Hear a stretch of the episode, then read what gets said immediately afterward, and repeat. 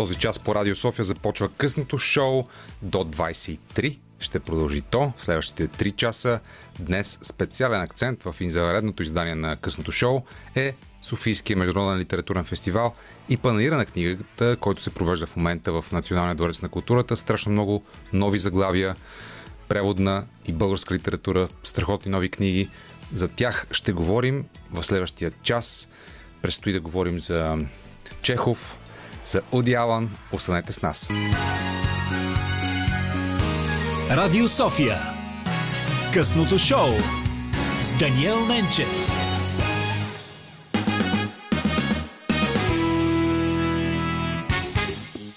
Късното шоу започва сега. Темата му е литература, нови книги от панаира на книгата, разбира се, който продължава до неделя, включително в НДК, паралелно с Софийския международен литературен фестивал, който може да преживеете тази година и онлайн на Facebook страницата на Софийския международен литературен фестивал. Там има много срещи и дискусии, разбира се, представяне на много нови книги, включително среща с писатели, които може би в друга ситуация не бихме могли да срещнем, а сега в дигиталната епоха имаме възможност и заради ужасяващата пандемия, разбира се, да срещнем там и да поговорим с тях, да им зададем въпрос с различни модератори. Ще гостуват интересни писатели онлайн. Следете програмата на литературния фестивал във Фейсбук страницата им. Международен Софийски литературен фестивал.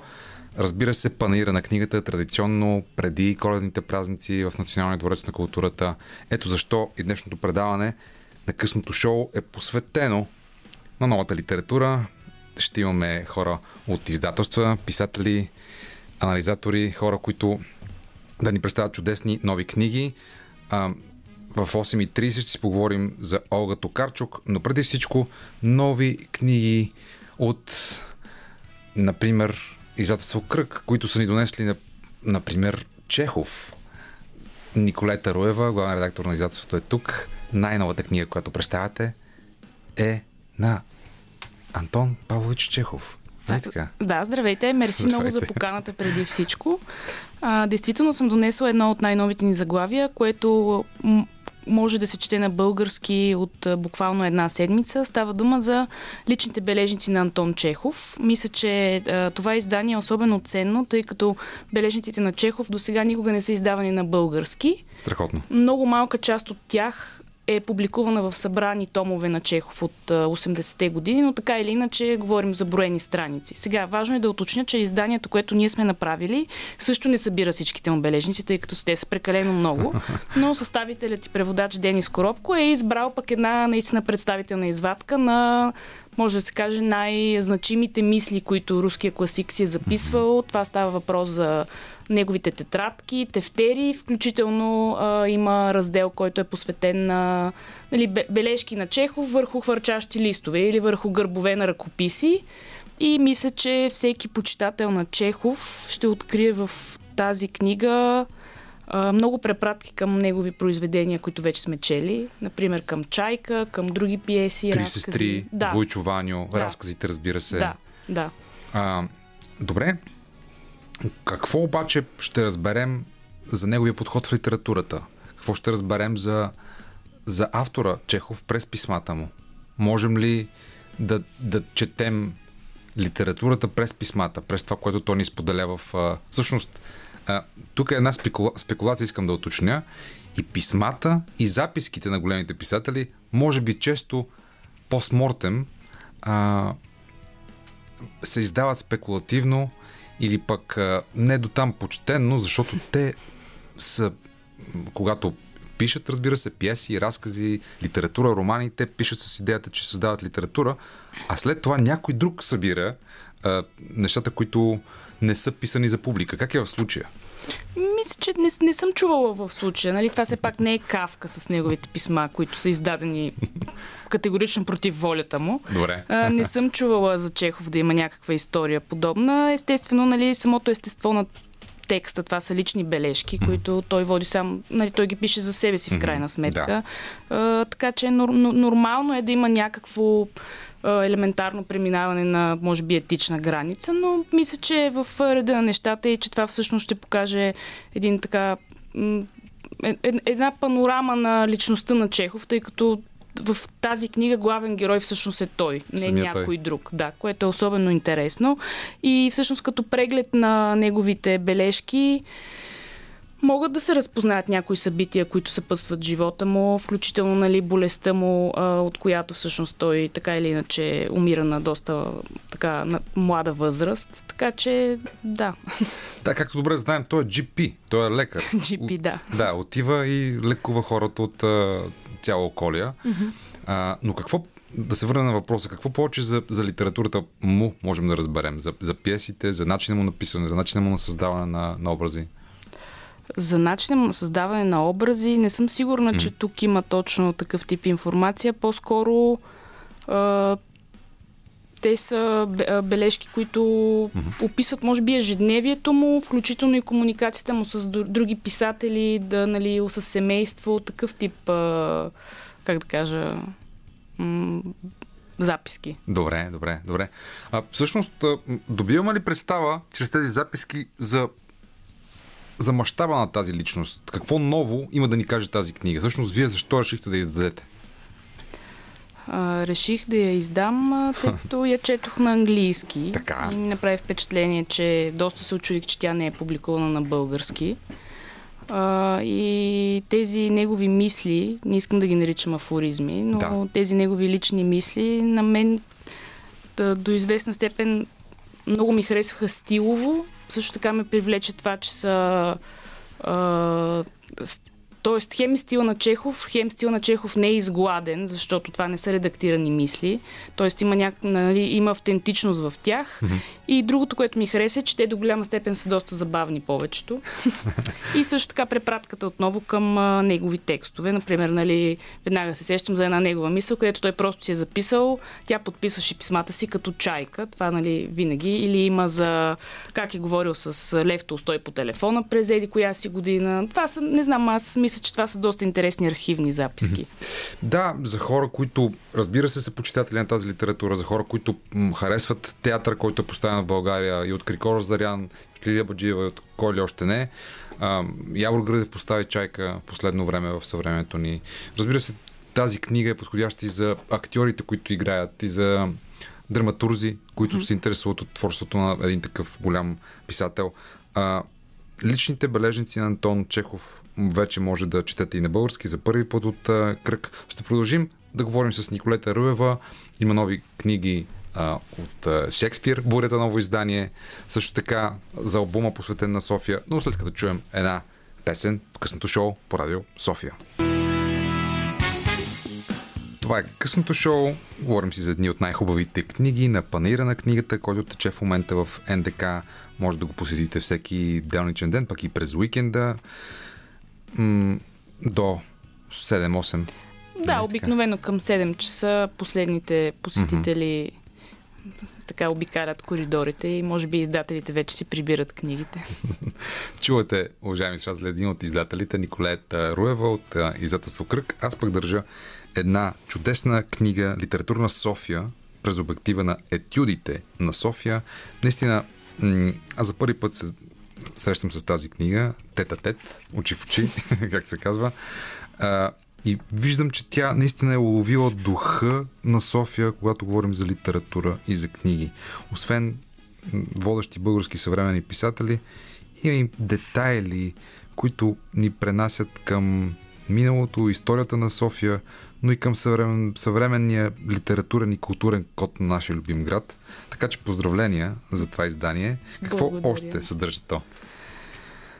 Литературна София е една от, мисля, че най-хубавите издания, които ние сме правили с марката Кръг. То е продължение на албума Етюдите на София, който миналата година издадохме. Снимките отново са на фотографа Иван Шишиев. Като по тази книга, то всъщност той е книга, но има по-малко текст, този фотоалбум.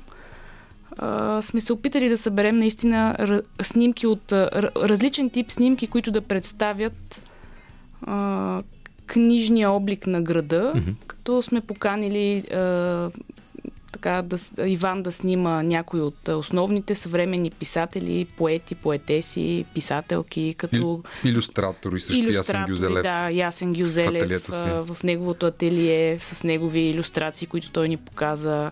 Има снимки също на Теодора Димова, Георги Господинов, на по-младата поетеса Наталия Иванова, тъй като искахме наистина да има така да бъде по-широк кръга от хора, които да поканим. Издателство Кръг. Да, точно така, издателство Кръг. И все пак се старахме всички тези хора, които участват в албума, да бъдат по някакъв начин свързани с София. Тоест, да. Виждам Бардаров, Йордан Радичков младши, Георги Господинов. Да, всеки от тях влиза с различна роля. Например, Дани Радичков, той влиза по-скоро като собственик на малката книжарница One Bookstore. Страхотна концепция. Страхотната концепция. Предлага само една книга и представя за известно време. Да. Това е нещо, което той си е измислил и така вече, мисля, че повече от година поддържа успешно. Ето една история от Литературна София, чудесната книга, която представя истории и фотографии през обектива на етюдите на София, издадена от Кръг, за едно място, което събира доста повече от една книга, сигурно хиляди истории и книги, а именно Столичната библиотека. През 1885-та Софийска община взима решение за създаването на библиотека с читалня, с което ще се помогне много и разностранно не само на народните маси, а и за книжнината ни. Всеки сезон се купуват книги за нея, но систематизирано книгохранилище така и не се появява. След 12 години, по време на ревизия на общината, членовете на назначената комисия попадат на купища томове, разпръснати, струпани без ред в ъглите на кабинетите. Оказва се, че това е инвентарът за библиотеката на Софийската община. Минават десетилетия преди през 1990 Столичната библиотека да се настани в сегашния си дом на площад Славейков. Ето как започва демокрацията? През нова библиотека.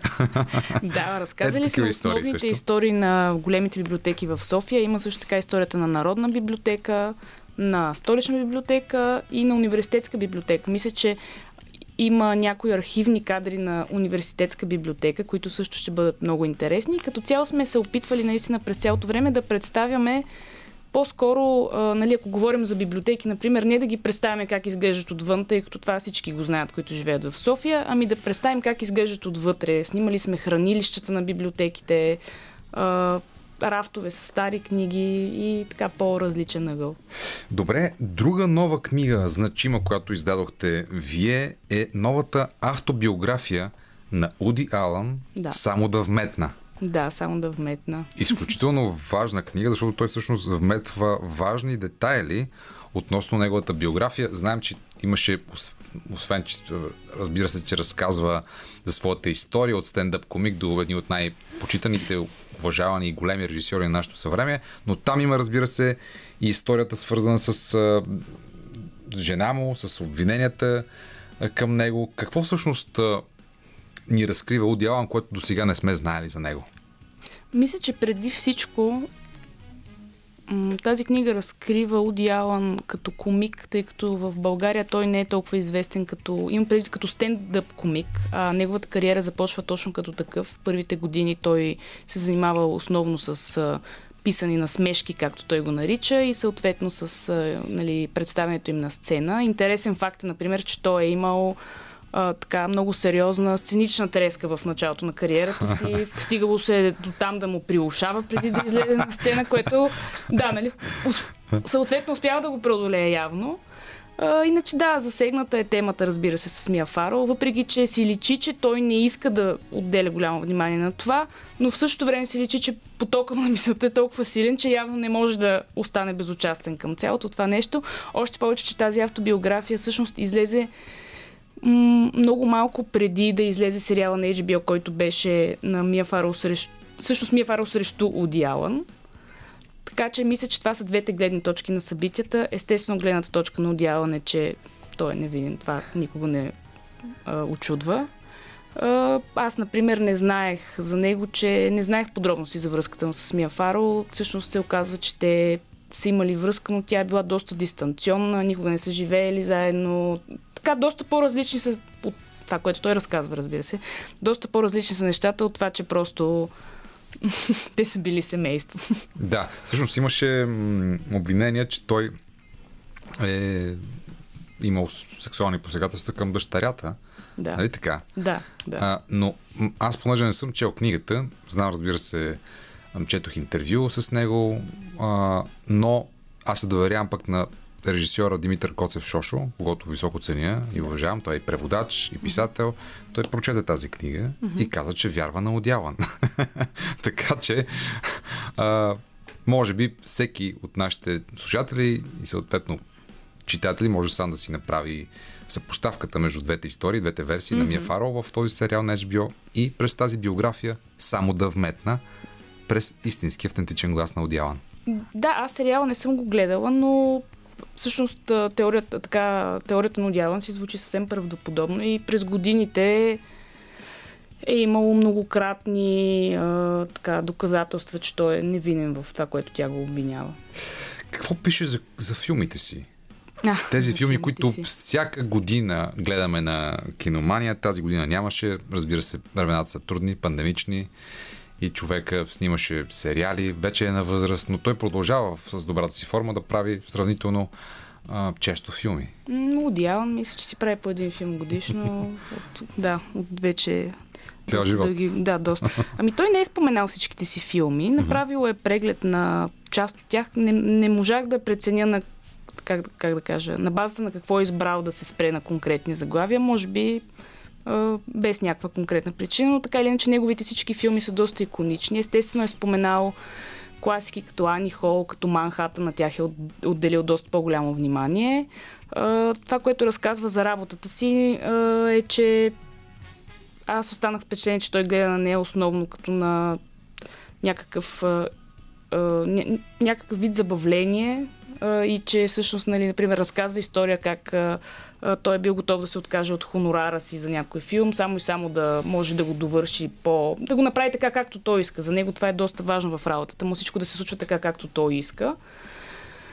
И всъщност неговите хората, с които работи, винаги знаят, че той е диктува правилата във всяко едно отношение. Включително и понеже стана дума за пари. Да. Мисля, че имаше доста голям период в живота му, в който той казва, че всички, които участват в неговия филм, получават просто $50,000 и всеизвестно, че той плаща доста ниски хонорари на актьорите, което пък не спира най-големите звезди в киното да участват в неговите продукции, просто защото това си е преживяване явно, което не може да се измерва с хонорар.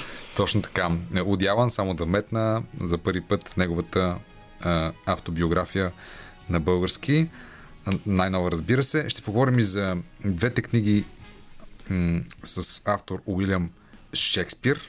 Само след малко, след като чуем музика, а тон режисьор, капитан на звука днес е господин Петър Желев.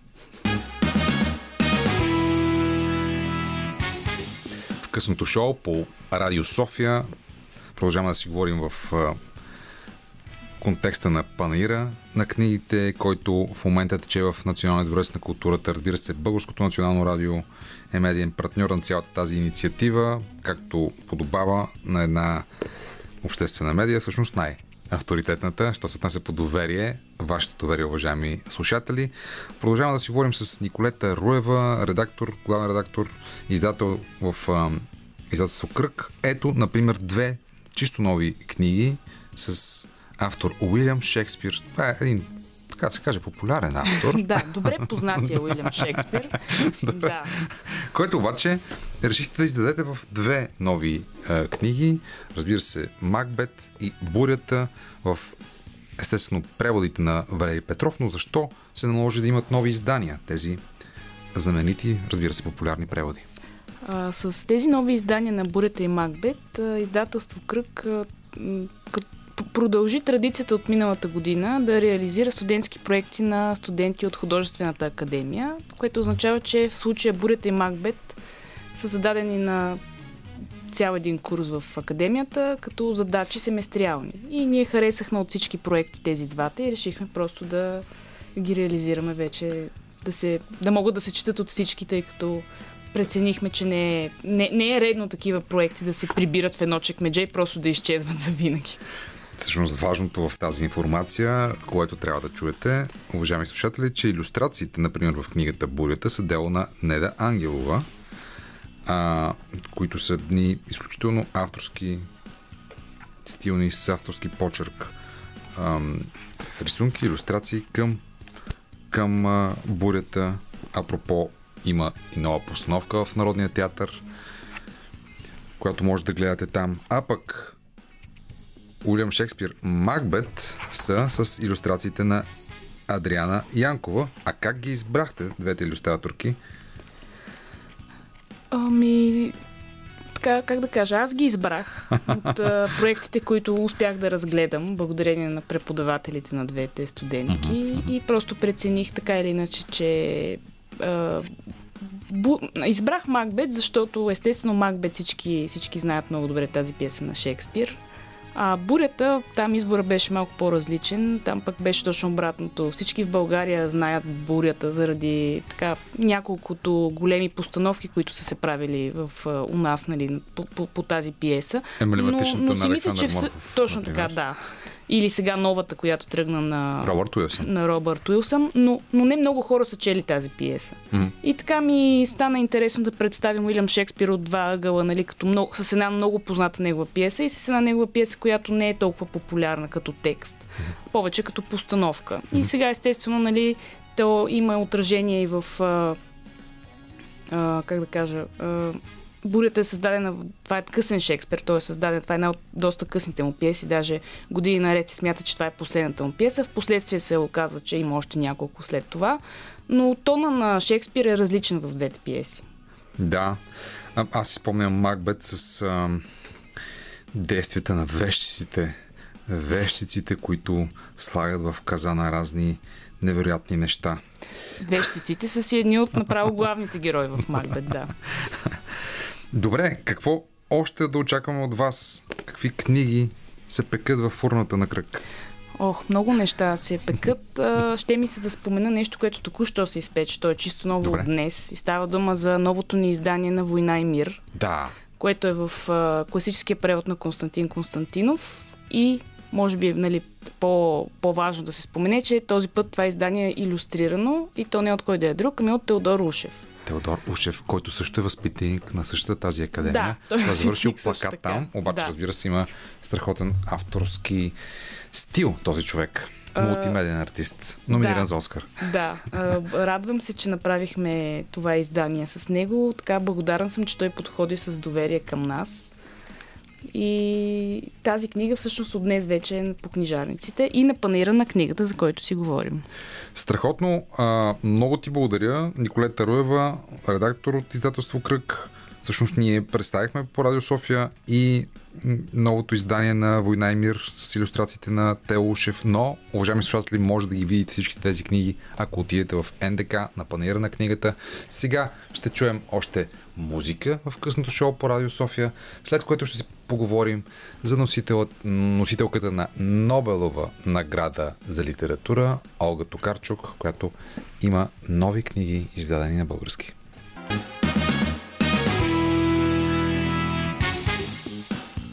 Това е късното шоу. Продължаваме с специалното издание, посветено на книгите, Софийския панаир на книгата в София и Софийския международен литературен фестивал. Сега ще си поговорим за Олга Токарчук. Това е носителката на Нобелова награда за литература. Сега на телефонната ни линия е Зелма Алмалех. Добър вечер. Добър вечер. Литературен експерт, критик, редактор, журналист, колега, читател преди всичко. Преди всичко журналист. Да. Не искам да влизам в такива отговорни задачи. Само да помоля да си намалиш радиото. Не е пуснато радиото. Да, чудесно. Аз съм разумна. Добре. Просто има някакъв звуков проблем, но да. Кажи ни, скъпа Зелма, Олга Токарчук, освен че е носител на Нобелова награда за литература, коя е в този свят?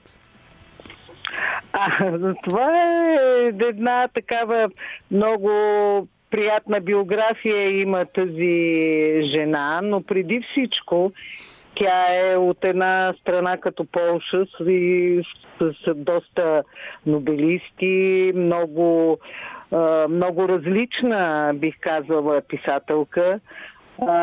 И това, което всъщност тя беше нобелистка 2018, ако си спомняте, тогава Бегуни. Имаше някакви скандали и Нобеловата награда беше връчена едновременно на нея и на Петър Хандке 2019 година. Mm-hmm. Като около него имаше там други разправи и скандали.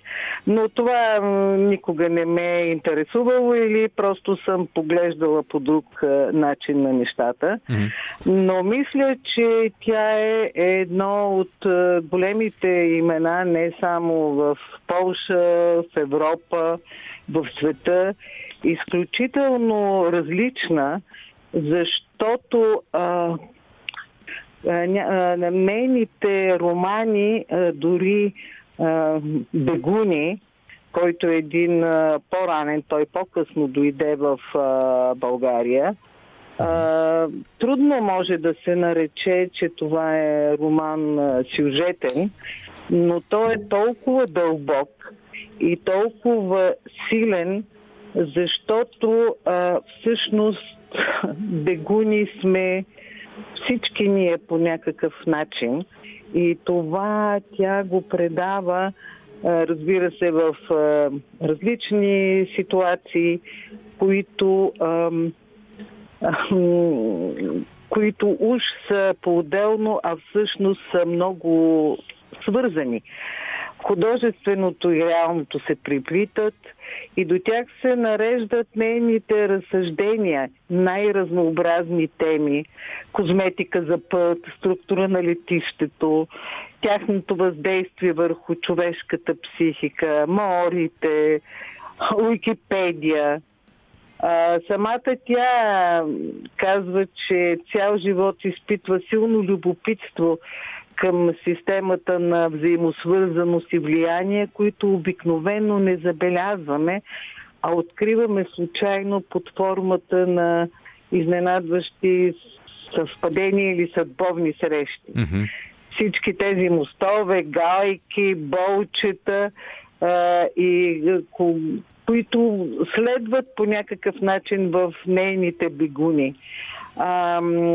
Тя свързва фактите и търсенията си в ред, който така изглежда на пръв поглед нелогичен, а всъщност той е много универсален, ако се вгледаме по-внимателно, ако щете, дори в самите себе си. Mm-hmm. И тук ми се иска да направя един паралел, защото така или иначе те по много такъв красив, колегиален начин са свързани с Георги Господинов. И по някакъв начин аз лично за себе си, като читател преди всичко, усещам една такава връзка между тях, която идва още от физика на тъгата, а пък да не говорим и за времеубежище, където се приплитат случки, истории, времена, без да се извън времето и пространството. И според мен това е голямата литература и дори има и едно също много приятно съвпадение, че тази година излязоха нейните 12 есета. Чувствителният разказвач. Да, чувствителният разказвач. Всъщност последното есе, на което е озаглавена и книгата, това е нейното слово при връчването на Нобеловата награда. И тази година също излезе книгата на Георги Господинов, свързана с така неговите вече литературни отношения, пристрастия и така нататък. Впукнатините на канона. Впукнатините на канона също много интересен и такъв поглед от такъв писател. Но аз в момента чета нейните разкази. Добре. Които не съм ги дочела, защото си я взех едва вчера. Чудати разкази. Да, чудати разкази. Между другото също са така много вълнуващи, е изтъркана фраза, но има една дълбочина за човека в... От една страна в личното си падение, казвам личното си, за това несъгласие и пропадане в себе си, което просто цитирам бурканите, така се казва. Така се казва разказа, който всъщност е много тъжен, защото неслучването на един живот е ужасно. За когото иде, където иде по света, но аз другите два романа също са много, много дълбоки, много сложни и заедно с това прехвърлят в едни особени човешки състояния и във времето, и тогава, когато има обстоятелства трагични, ужасни, но винаги остава някаква чистота в човека, който го носи. Правейки други времена, също така и романа, разбира се, кара и плуга си през костите на мъртвите. Аз искам просто да се хвана за това, което казвате за съпричастността между писателите и литературните същества. Алга Токарчук и Георги Господинов, за да напомня, че тази година той получи Узедомската литературна награда в Германия, именно с председател на журито Олга Токарчук. А пък ще използвам възможността да прочета онова, което Георги е написал на гърба на романа Бегуни, който също така е носител и на The Man Booker наградата. Ето какво пише за нея. Роман пътешествие, който води читателя из лабиринтите на човешкия дух, прескача между градове, епохи и личности, разпилява се и се събира. С особена наслада описва летища, хотели, гари, музеи, новите домове на съвременния човек, където изживяваме живота си в миниатюра. Всъщност, такава е литературата и на Георги Господинов, както ти находчиво отбеляза, фасетъчна. Събира в себе си толкова много неща, толкова много истории. Да, спомням си дори, че в някои от книгите, вече не си спомням в коя, на Олга Токарчук, тя разказваше за детството си и как се местят от град на град с семейството си и как гледат, например, през приземния етаж на жилището краката на минувачите от малкото прозорче, където се намира жилището на семейство на Олга Токарчук. Но аз сетих за историите от Тополовград и Ямбол на Георги Господинов, които са също подобни истории, което е много приятно да четеш подобни лични истории в различни контексти, от различни писатели, от различни култури, но които имат общо с това вглеждане в живота от малки още, което е изключително красиво. И ето, че тези писатели са вече и приятели и аз знам, че ще има новини за тяхното сътрудничество, но всяка една книга,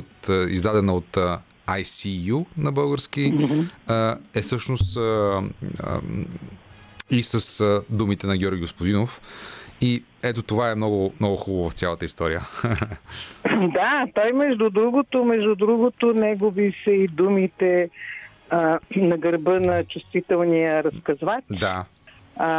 И това, което той пише и задава въпрос заедно с това. Ерудиция, талант, мащабност, емоционалност, въображение, непринуденост, чувство за хумор. В тези текстове ни е предоставено по много щедро от всичко това. Да. И съществува ли изобщо някакъв единен свят или сме устремени към разпадане на личните ни вселени? Всъщност темата за личните ни изкселени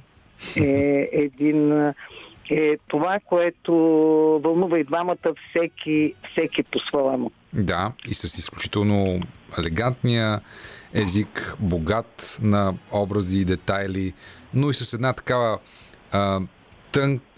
тънка нишка на чувството за хумор. Смея да твърда, че нашия човек Георги Господинов е някакси по-елегантно, по-светло, докато при Токарчук е малко по-мрачна работата, но разбира се, страхотен писател също. Това е менталитет и не е случайно. Независимо, че ние трудно бихме могли да се сравним по различни причини с мащабите на полската литература. Нямам предвид само това, че имат няколко нобелиста, но голяма страна с големи културни традиции, не само литературни.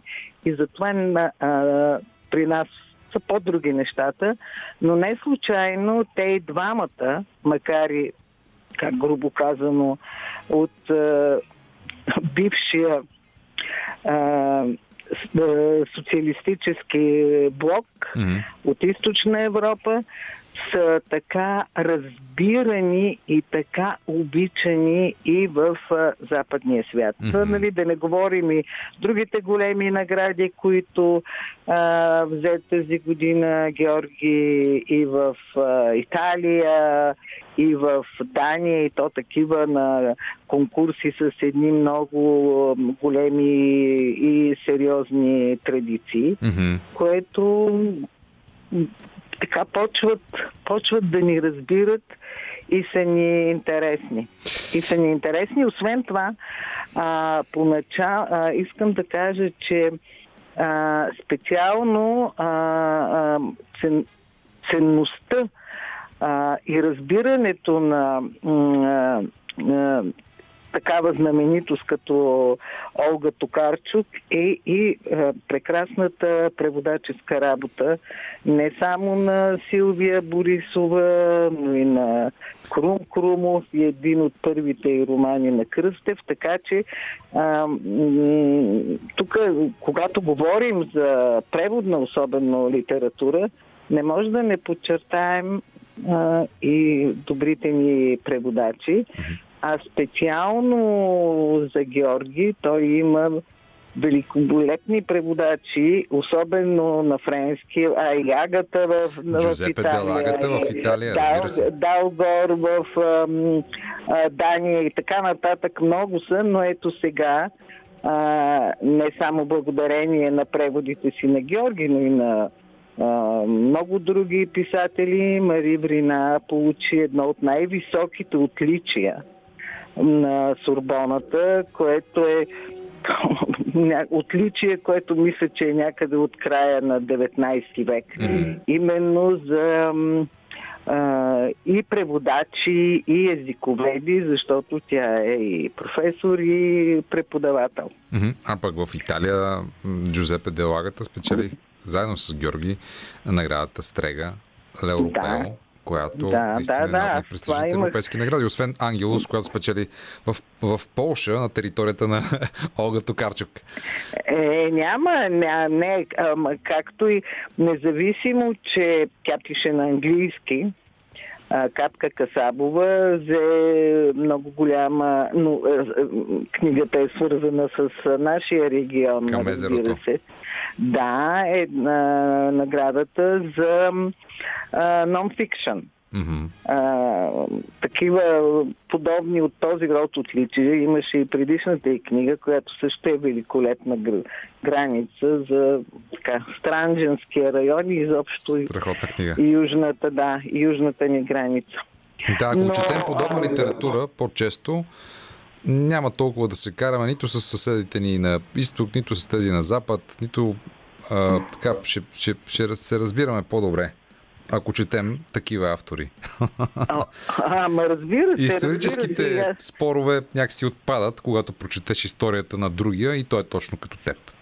Не, аз поначало мисля, че такива спорове някакси между литераторите няма. Разбира се. И защото в крайна сметка хората имат еднакви вълнения, тежнения. Говоря за тези чисто човешки неща и това деление, поне лично мене, винаги ме е потискало. В крайна сметка има добри и лоши хора, нещастни и щастливи. Макар че винаги всичко има своя нюанс. Разбира се, има си някои такива характерни неща, като менталитет, като психология в различните региони. Да. Дори на една Европа, която в сравнение с другия свят не е чак толкова голяма, различна история, ако щеш различна природа, различна борба с тази природа. Ние в това отношение сме доста облагодетелствани, май не го ценим достатъчно, но това е друга тема. Но поначало като говорим за тези писатели, за които стана дума, поне на мен в последно време в много голяма степен ми е по-интересен точно, пак ще се изразя така, нон-фикшена, защото в тази литература, изключвам, разбира се, някои от романите на Олга Токарчук, даже в един има леко криминална нишка, но тя всъщност е закачката, а нещата са много по-дълбоки. И това дори ми е вече по някакъв начин по-интересно, отколкото сюжета, някакви такива неща, които или това, което наричаме романчета, макар че има великолепни и прекрасни романи. Разказът е много така силен жанр и не мога да не спомена тук, тя вече има 2 награди, разказите на Елена на Елена Алексиева, Прекъсването на самсара. Това е за мен забележителна книга, защото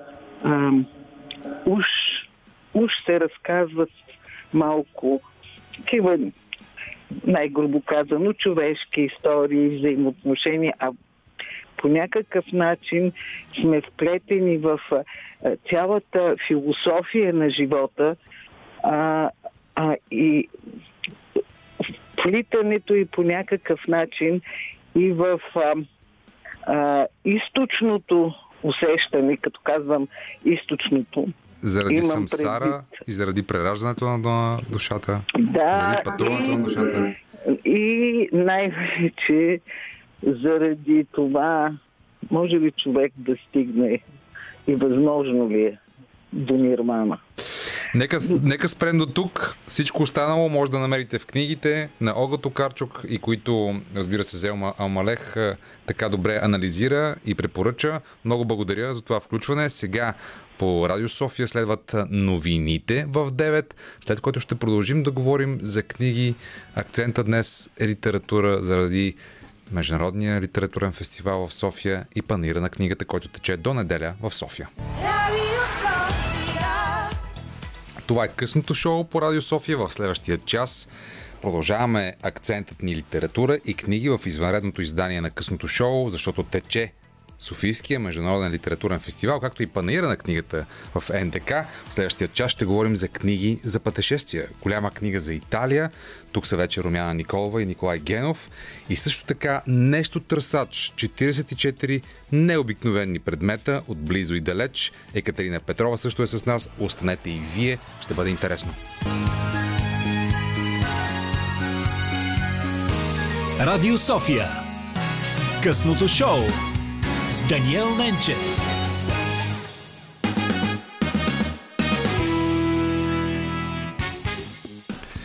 Изключително приятно е за Даниел Ненчев да обяви своите следващи събеседници. Това са авторите на книгата Голяма книга за Италия, Румяна Николова и Николай Генов. Здравейте, много ми е приятно. Здравейте и на нас. Екатерина Петрова, която е автор на сборника с истории Нещо търсач, 44 не в скоби, обикновени предмета, отблизо и далеч. Здравейте! Здравейте, благодаря за поканата. Аз веднага, отваряйки вашите прекрасни книги, които са свързани най-вече с истории за пътешествия, открих неща, които вече съм виждал и с изключително внимание, любопитство. Отново ще се върна към тях. Например, Целувката на Климт, която съм виждал, разбира се, в Виена, или пък историите от Пяца Навона и Систинската капела и какво ли не от любимата за пътешествия страна Италия. Ще разкажем за тези две страхотни нови книги, които може да намерите на панира на книгата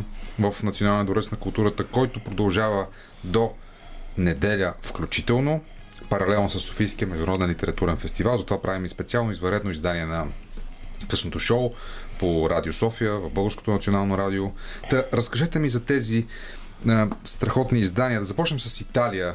Всъщност най-много в живота си съм пътувал там. Не знам, имам сантимент към тази култура, към Ренесанса, към цялата култура, към цялото изкуство. Вие имате страшно много богат визуален материал и вероятно много истории. И това е нормално, защото за нас българите, след пътуванията в България, страната, която най-много посещаваме с интерес, това е Италия. И втората е Гърция, но повече там се почива. Да, няма какво да го обсъждаме. Ясно е. И там може да стане една голяма книга, но двете книги, това са места за големи цивилизации, кръстопътища. И има какво да се каже не само в такава книга, защото тази е с 150 страници и 1300 снимки, но може 5 пъти по толкова да се пише за тези държави. Те са страхотни просто. Какъв е вашият подход? Италия е всъщност родината на европейската цивилизация. И като се замислим, ние сме били част от една огромна империя, Римската империя. Така че имаме едни общи корени, които може би се обаждат някъде така дълбоко в нас и не е случайно това влечение, което имаме към тази необикновена страна. Едва ли има от така познатите ни европейски страни друга, която да може да съперничи на Италия по производство на положителни емоции. Просто това е невероятно място. Всичко ви доставя удоволствие там. Природата, градовете, творенията на човека, ако щете и кухнята, и музиката, и дори само езика да слушаме италиански е също едно удоволствие. Прекрасно. Едно сборище на гении. Точно така. Микеланджело. Много са. Трябва да усъмнем, ако ги кажем всичките. Ние сме пътували само последните няколко години 10 пъти в Италия и все още има страшно много неизбродени места, макар че в книгата сме включили около 60 града и обекта големи туристически. Много от тях са в страни от традиционните туристически маршрути, но накъдето и да потегли човек в Италия, ще намери причина да спре, ще намери какво да задоволи неговото любопитство и интересите му. Невероятна страна е, наистина. Така е. Да. Веднага се сещам за Колизеума в Рим и Сикстинската капела там, но операта в Верона, където съм бил, или пък Дуомо в Милано. Да. Това всичко присъства във вашата книга. Усещам и за плаващите кейове в езерото Изел, които, разбира се, направих Кристо и неговия екип през 2016 станаха най-популярното произведение на изкуството. Тази история е включена и в книгата на Екатерина Петрова Нещо търсач, 44 необикновени предмета от близо и далеч. Всъщност, вие обговаряте различни истории с страхотни препратки, културологични, антропологически. топографски и всякакви истории. Ето да започнем от тази, свързаната с Кристо. Тук има две такива истории, свързана с плаващите кейове и новата, разбира се, работа, опакованата триумфална арка. Да, всъщност, сега се замислих и мисля, че наистина това е единствената история в книгата от Италия, ако не се лъжа. И всъщност за арката няма история. Има история за плаващите... Това е подарък за вас. Просто има парче от арката. Подарък за мен. В книжката, да, но като истории в книжката са включени от плаващите кейове парченце плат и парченце плат от портите в Ню Йорк през 2005 година. Това, което по-рано се замислих, може би така като някакво представяне на книгата, и исках да кажа, вие дадохте пример с целувката на Климт и това малко ме залавя така в леко неудобно положение, защото аз имах две правила, като почнах да ги пиша тези истории. Едното беше, че няма да пиша за такива типични сувенири, нали, ключодържател с Айфеловата кула, магнит с Райхстага или с целувката на Климт. И другото беше, че няма да пише за неща, които са марка по някакъв начин. Бранд някакъв. В последствие, нали, те са 44 истории, тези правила ги наруших на моменти, когато прецених, че по някакъв начин историята си заслужава. И всъщност, да, има един от предметите, магнит от Белведере с малък фрагмент от целувката, даже не е цялата, с само лицата на двамата души, които се целуват. Но там по някакъв начин мисля, че историята е интересна и някак си моята лична история. Любопитно ми е, да, вие до каква степен присъствате във вашата книга.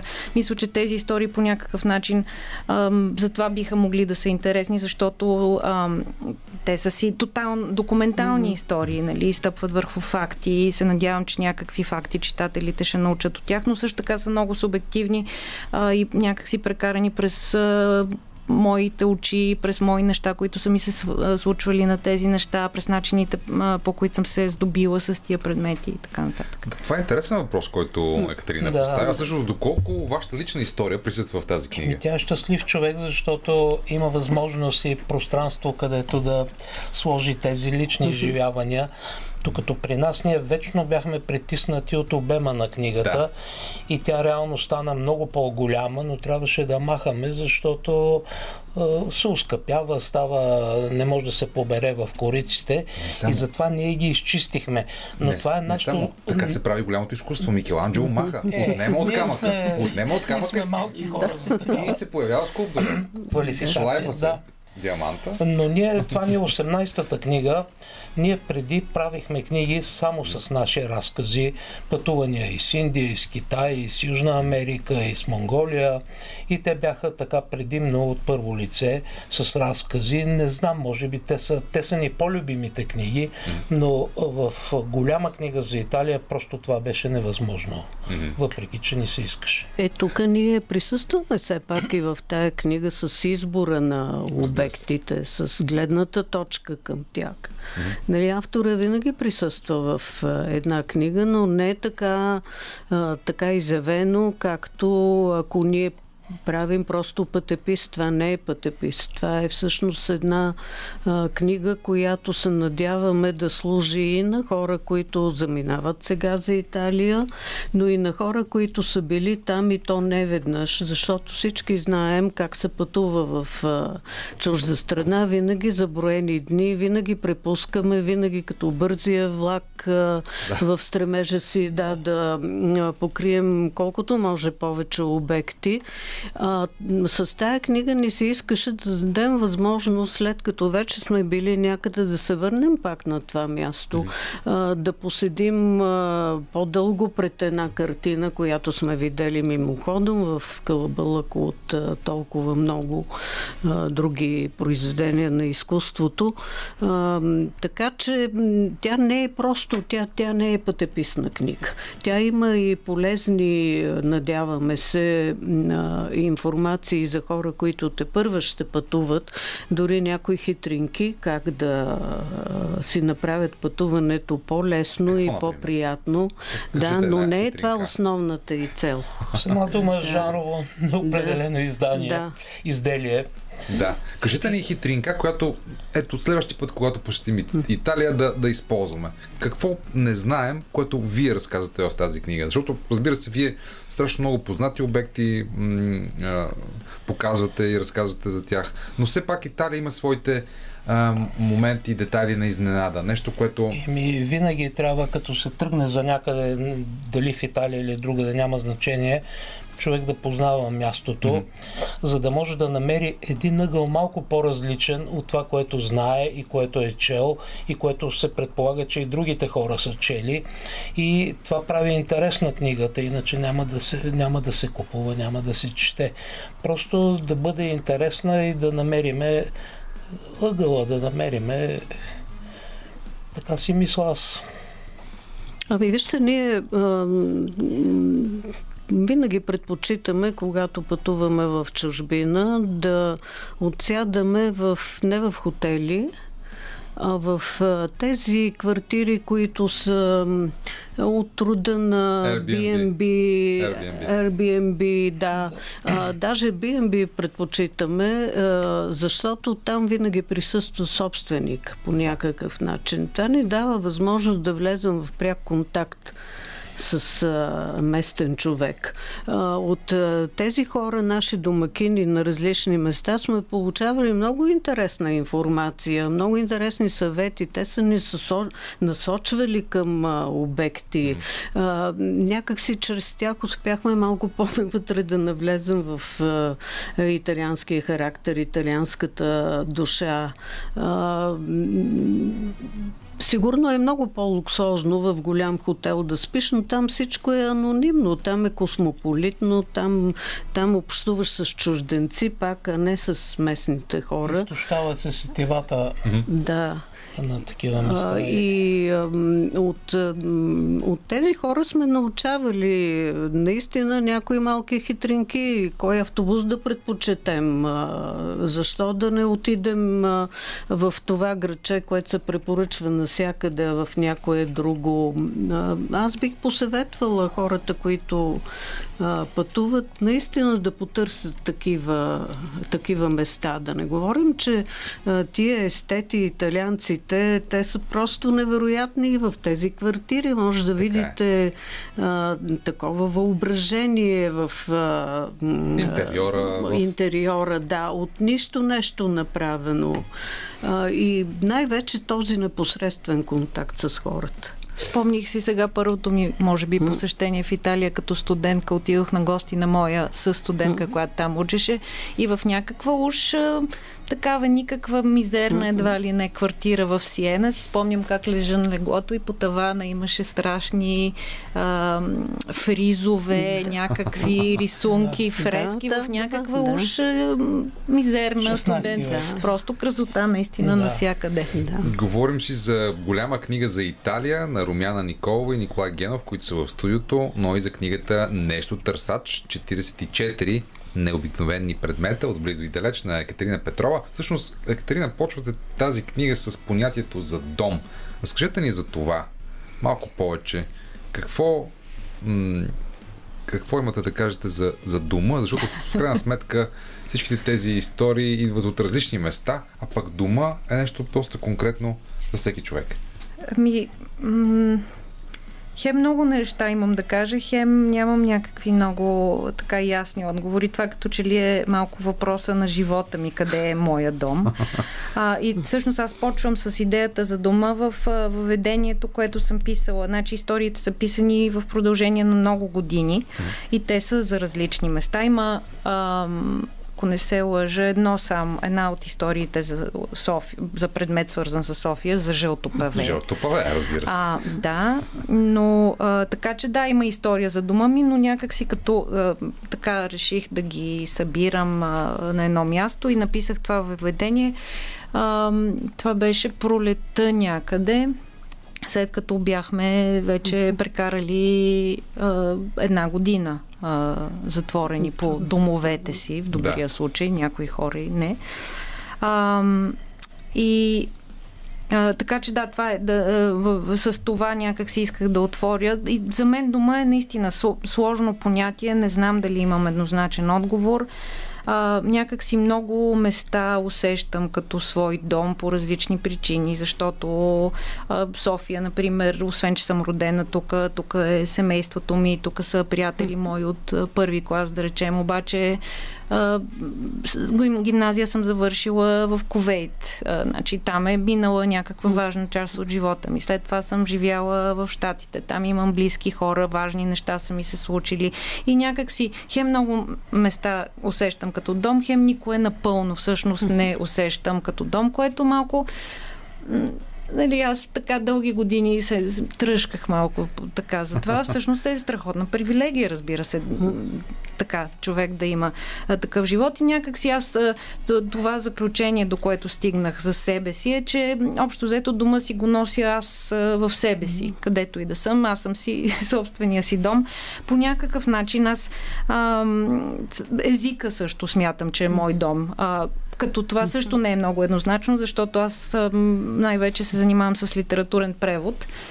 Така че съществувам и между два езици, но може би в това междинно съществуване пак някакъв вид дом усещам. Да, Хайдегер го е казал това, че езика е дома на битието, но аз искам да ви попитам, кога разбирате, че някой обект е вълшебен? Кога някой обект си струва да бъде разказана история за него, която ето сега да попадне в книга? Не знам дали вълшебен е точната дума. Както казах, наистина исках да са някакви неща, които са по-необикновени, необичайни, нали? Не първия сувенир, който човек ще си купи от определено място. По-скоро това, което ме интересува, е историята за предмета, защото в книгата всъщност има включени някакви много невзрачни неща, няколко. Например, най-просто, това ми е най-омразната дума на български, потник.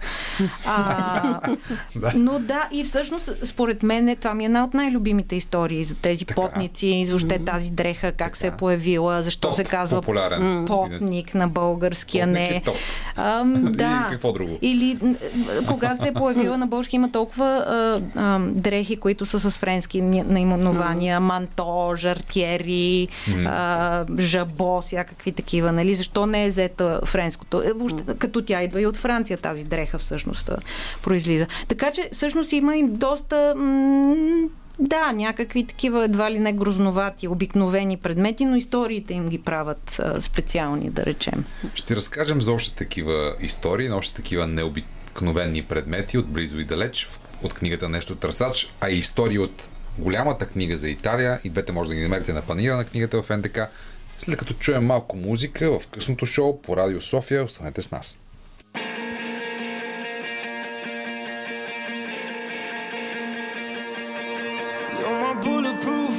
When it's getting dangerous, always make me feel blessed. You're my guardian angel. You are, you are, you are. You are, you are, you are. You put your body on mine when they're taking it. You're the pin in my heart, it's a hand grenade. You are, you are, you are. The cure for all my scars. Faster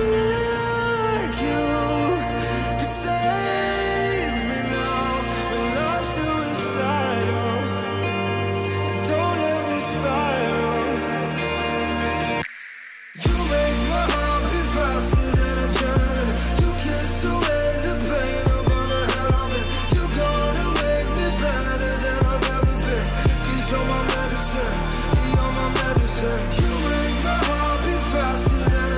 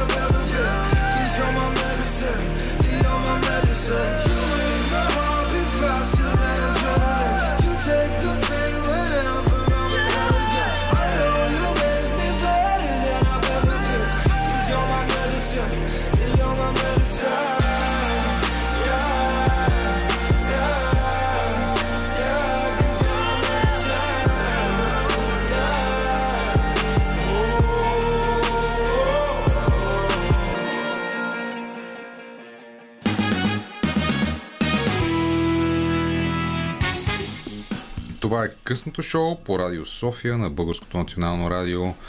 Продължаваме специалното издание, посветено на книгите, литературата, на Софийския международен литературен фестивал и панира на книгата, който тече в момента в Националния дворец на културата. Говорим си за две пътешественически книги. Голямата книга за Италия на Румяна Николова и Николай Генов, които са при нас, и книгата Нещо търсач на преводачката и писател и журналист Екатерина Петрова с 44 необикновени предмета от близо и далеч. Всъщност тази книга Нещо търсач има и чудесно художествено оформление. Тя, разбира се, е издадена от Жене 45, но художничката е Люба Халева, емблематичната българска художничка на съвременното българско книгоиздаване, която прави най-хубавите книги в тази държава, особено издадените от Жене 45, но не само. Ето, има и чудесно оформление от нея тази ваша книга. Тя събира страхотно интересни истории, например, историята на поничката и на Кенеди от фразата Ich bin ein Berliner. Да припомним тази история на нашите слушатели, ако искате. Да, с удоволствие. Само две думи ми се иска наистина да кажа за книгата, между другото, е изключително топла идва от панира. Преди малко е издадена дори от фурната на Жанет. Да, мисля, че днеска или вчера, или днеска излезна от печат, така че е абсолютно топла. Наистина много е красива и това въобще не ме е срам да го кажа, защото не е благодарение на мен. Наистина Люба Халева според мен е свърши страхотна работа, просто не бих си представила по-добре и по-красива да изглежда книгата, и това много ме радва, защото много голяма част от историите са излизали в Капитал Лайт през годините, и една от причините, ради която ми се искаше да се съберат в книга, или то си представях, че има смисъл да се съберат в книга, ако и самата книга някак си стане предмет красив, който да му е приятно на човек да го притежава, гледа, чете и така. Така че да, наистина съм много, много радостна от резултата и благодарна на Люба Халева. За Берлинер, ами да, предполагам, много от читателите знаят историята, как на президента Кенеди 1963 година, когато Западен Берлин е анклав в източна Германия, в опасност да бъде обсъден, и той в такъв знак на солидарност казва реч на английски и казва в речта Ich bin ein Berliner, и голяма веселба настъпва, че той е казал аз съм поничка. Просто трябва да каже искам, а той казва аз съм берлинчанин и трябва да каже Ich bin Berliner. Значи, това е, да, такава историята по принцип. Като аз се зарових в това нещо, и да, Берлинер всъщност са едни такива понички, да ги наречем, нямат дупка по средата, но понички пълни с крем, които обаче в Берлин се наричат фан кухен, което в останалата част на Германия значи палачинки. Така че такива разни усложнения има. Но всъщност аз се зарових и в това, ми стана любопитно.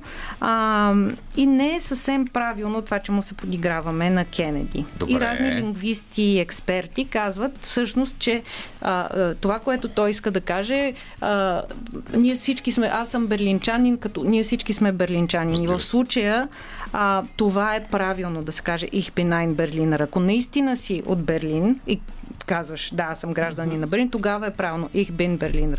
Така че това е всъщност някаква такава градска легенда, да наречеме, че е грешно изказването, но така или иначе, да, забавно. И предмета в конкретния случай е на метална кутия, на ето е тази поничка, тук мога на вас да ви я покажа. Метална кутия под формата на поничка или поничка под формата на метална кутия. Да, и вътре в нея, като се отвори, има отпечата на рецептата на как да се прави този берлинер. Добре, с това ми давате възможност да се обърна отново към Румяна Николова и Николай Генов, авторите на голяма книга за Италия, която апропо има второ издание, защото първото е изчерпано, което само по себе си говори за популярността на Италия и на всъщност качеството на тази книга. Тя в случая е издадена от издателство Книгомания, но използвам възможността да ви питам въобще за културата на Италия, защото всъщност вашия подход е, ето, разбира се, Италия е популярна с паста, спагети, пица и джелато, но вие всъщност... Които от Китай са дошли. Да, окей. Но тези кулинарни, разбира се, характеристики на държавата, освен виното, освен добрата кухня, вие просто така леко сте ги загатани. Всъщност големия акцент е архитектурата, културата, изкуството на Италия. Какво щеше да бъде света без Ренесанса? И не, той е следствие на тези натрупвания материални, които стават през средновековието. Те отприщват възможност за духовно развитие. И на чумата, между другото, има едно любопитно изследване, в което се твърди, че чумата е изиграла огромна роля за появата на Ренесанса, защото разклаща малко вярата в Бог. Какво прави този Бог да ни праща това. Да, изпраща това нещо. От друга страна, населението намалява, освобождават се финансови средства, които могат вече да се вложат в култура, в това. И това съвпада пък с съществуването на едни просветени владетели по това време, които се обръщат към мъдростта, философията, изкуството на Древна Гърция и всъщност възраждат тези хуманистични идеи от Древна Гърция. Затова се казва и Ренесанс, възраждане. Нали? И на мен не ми се иска да си представям какво щеше да е света, ако не се беше появил Ренесанса. Не, той е един етап, всъщност продължение на античността, на Византия. И той е толкова... ние мислиме, че получаваме познания в училище, четейки по литература, по история за Ренесанса, но когато отидеме в Италия, виждаме, че това е едно смазващо понятие, направо огромно, защото то е на всяка крачка. И това са толкова художници, толкова картини. Някои държави имат по 5, по 10 картини и се гордеят. Това е повод, разбира се, за гордост. Но в Италия, в най-малкото градче, като влезе в музея, казват, ето тук един Леонардо, един Рафаел, ето го този. Този е страшно, наистина. И така човек, ако се зарови, там трябва да остане. Добре. В нещо търсаче сега сетих точно тази история с Климт. Там говоря за този синдром на стендаут, дето като видиш. И мисля, че той е точно с Флоренция свързан. Припомнете го, синдрома на стендаут. Ами, като видиш, срещнеш произведение на изкуството, което по някакъв начин, поправете ме, ако греша, ако ти влияе силно. Пренасищането от толкова много произведения, толкова много емоции. Да, толкова много. Една по-чувствителна натура очевидно не може да поеме толкова много емоция и изпада наистина в този синдром. Не случайно много духовни личности, като отидат в Италия, виждат, че там има толкова такива възможности да се работи за духа, че остават да живеят там, като погледнеме. Да, включително даже и това са руските комунисти, които отиват на остров Капри. Знаеме, че те така залюбват това място, което е било любимо на императорите още, че се налага Ленин да праща хора да ги прибират и да ги лекуват от така наречената каприйска ерес. И тези хора са живели, всъщност те са живели в вилите на Круп, на големите индустриалци, а всъщност са пишели за бедния човек. Добре, ме ми се ще да попътуваме и през океана, защото Екатерина разказва чудесна история в нейната книга "Нещо търсач", 44 необикновени предмета от близо и далеч. Историята на I Love New York. Разбира се, това идва от Милтън Глейзър, великият дизайнер и популярното му лого с сърце. Аз сърце. Ню Йорк. Вие само ме ловите с тези предмети, дето са по някакъв начин типични сувенири. Защото са популярни. Да. В момента, нали, на масовата аудитория говорим. Може би ние ги изчерпахме и останалите в книгата не са такива. По-особени, да, разбира се. Тук предмета е една чаша, да, с това лого, а и сърце, ето, Ню Йорк. Да, което също е, за мен беше много интересна история, как първо града се опитва да си оправи репутацията през 70-те години, наемат се хора, които да направят някаква рекламна кампания, и въпросният дизайнер Милтън Грейзър, който, доколкото си спомням, също е правил логото на Ню Йорк магазини. Какво ли още не? Да. Милтън Грейзър е икона на дизайна.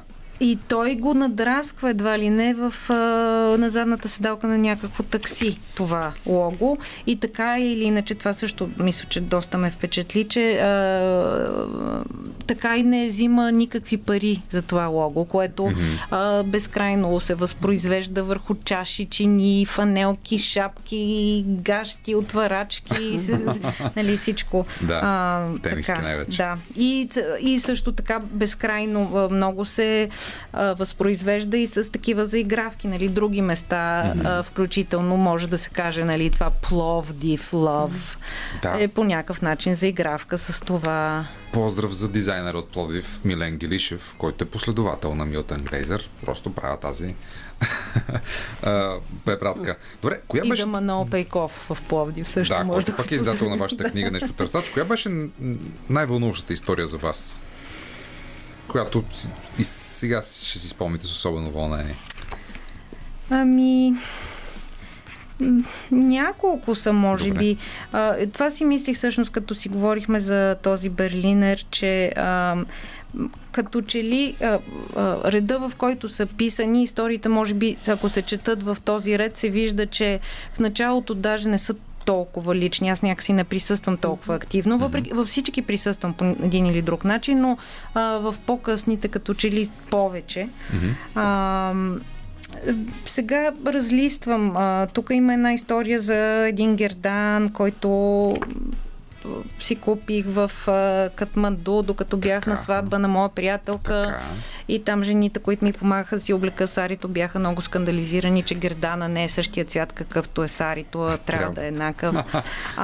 И си спомням редакторката ми за книгата, Надежда Радулова, като чете книгата, каза: умирам от любопитство, искам да видя снимка от тази сватба.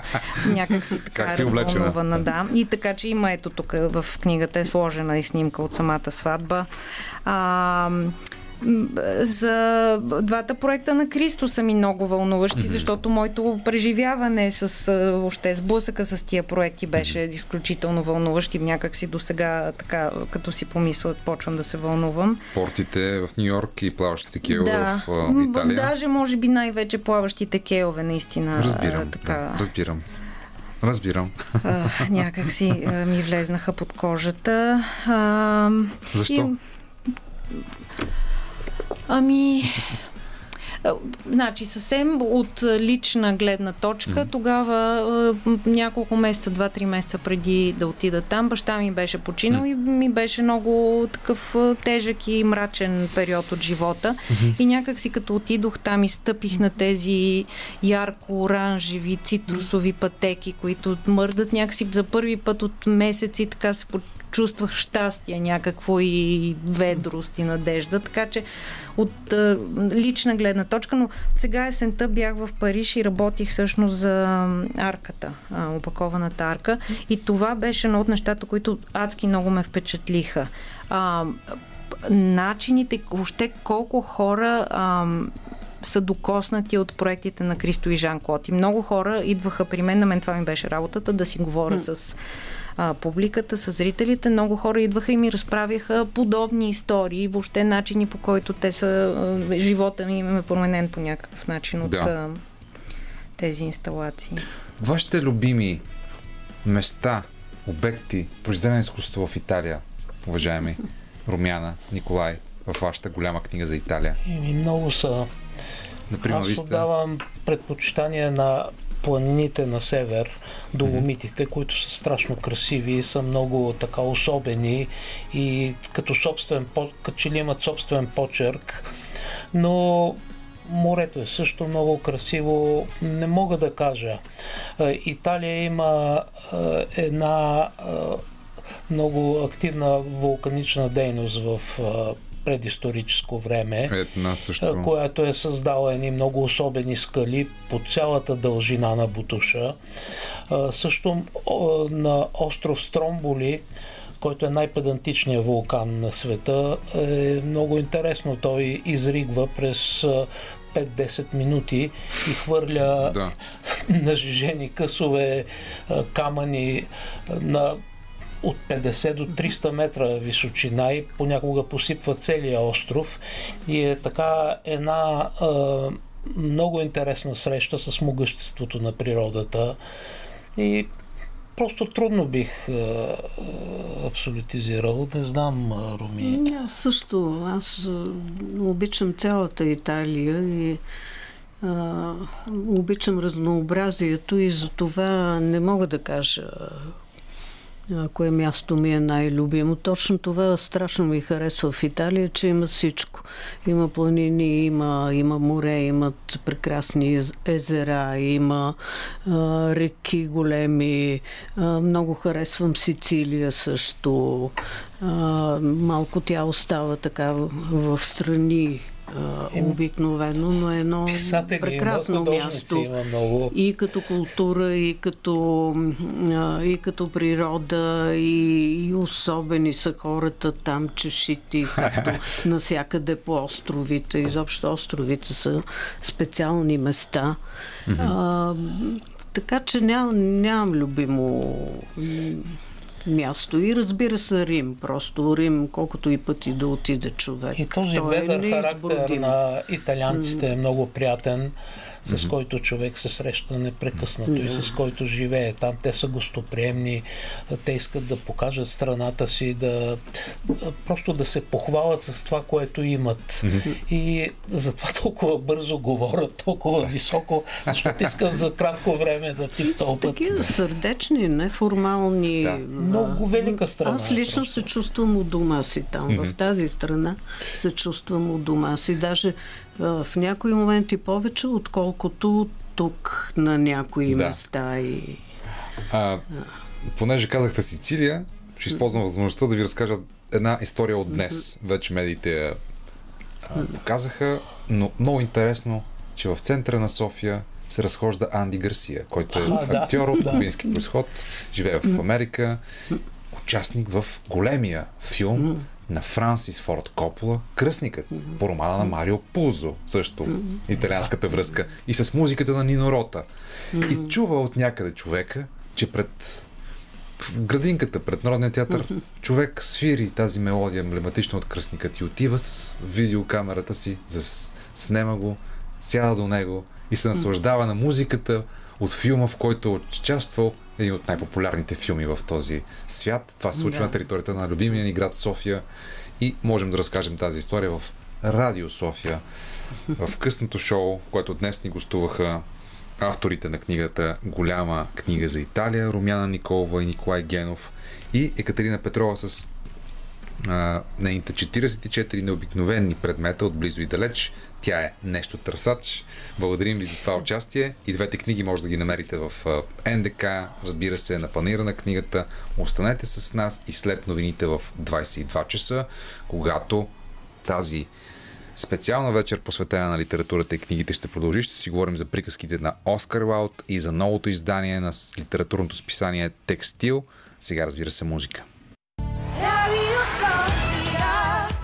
Това е късното шоу, започва третия час от днешното специално издание, което е посветено на Софийския международен литературен фестивал, чиято програма може да следите най-вече във Фейсбук. Казвам го не случайно, защото там има срещи с световни писатели, които може би друг път няма как да видим и да говорим тук и да имаме шанс да им зададем въпрос. Също така тече международния литературен фестивал, но и панаира на книгата в НДК. За това днес акцентът литературен. Ще говорим за Оскар Уайлд и новото издание на списание Текстил. Останете с нас.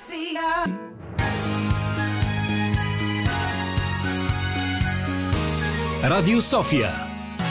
Късното шоу с Даниел Ненчев.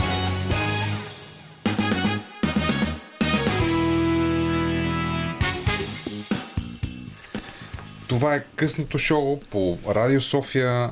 За следващия час продължаваме специалното издание, посветено на панаира на книгата. И тук в студиото на късното шоу в Българското национално радио са господата Георги Гочев и Дамян Дамянов. Здравейте! Добър вечер! Добър вечер! Хора на книгите, на словото, преподаватели в Нов български университет. Кои са книгите на годината за вас, господа? Това е въпроса на годината. Ето защото обикновенно в това време на годината, преди празниците, края на декември, средата на декември има панаир на книгата, литературен фестивал и така правим равносметка за литературната година. Това е акцентът и на предаването ни днес. Така че, кои са заглавията, авторите, книгите, които вие като хора на книгите бихте отбелязали така нееднозначно? За да бъде даден отговор на такъв въпрос, според мен трябва да имаме някакви критерии. Критерия може да бъде най-популярна книга, най-купувана книга. Даже искам да кажа, че в едно телевизионно предаване президента на републиката направи реклама на една от най-търсените книги в последната година. Глина на Вики Бешлинска. Така че може би това е книгата на годината, защото тя е наистина така. Добре. Според мен обаче годината беше интересна на заглавие, въпреки свиването на пазара, което може да се види до някъде и на панаира, който в момента се провежда в НДК, но излязоха няколко все пак наистина значими неща. Романи от български автори. Опашката от Захари Карабашлиев. През тази година излезе Опашката, да. Преди малко с Георги се чудихме дали през тази година излезе Времеобежище на Георги Господинов. Не, тя е от миналата година, но все пак тя продължи, нали, в това време, в което всички някакси бяхме затворени и литературата отразяваше това наше състояние. Хубавото на тази книга е, че тя е новоизлязла на други езици. Тя може да се чете и в миналото също. Това също е хубаво. Тя постоянно излиза на ново и на ново излиза. Да, за съжаление.